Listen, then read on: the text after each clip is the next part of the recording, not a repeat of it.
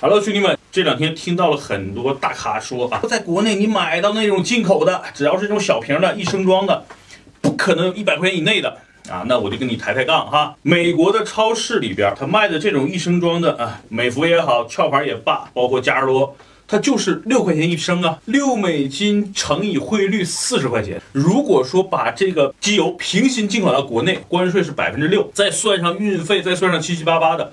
这个东西超过一百块钱就是暴利了。你看很多大的平台啊，网易啊、京东、天猫都在卖平行进口的机油，它的售价就是在六七十块钱，能是假的吗？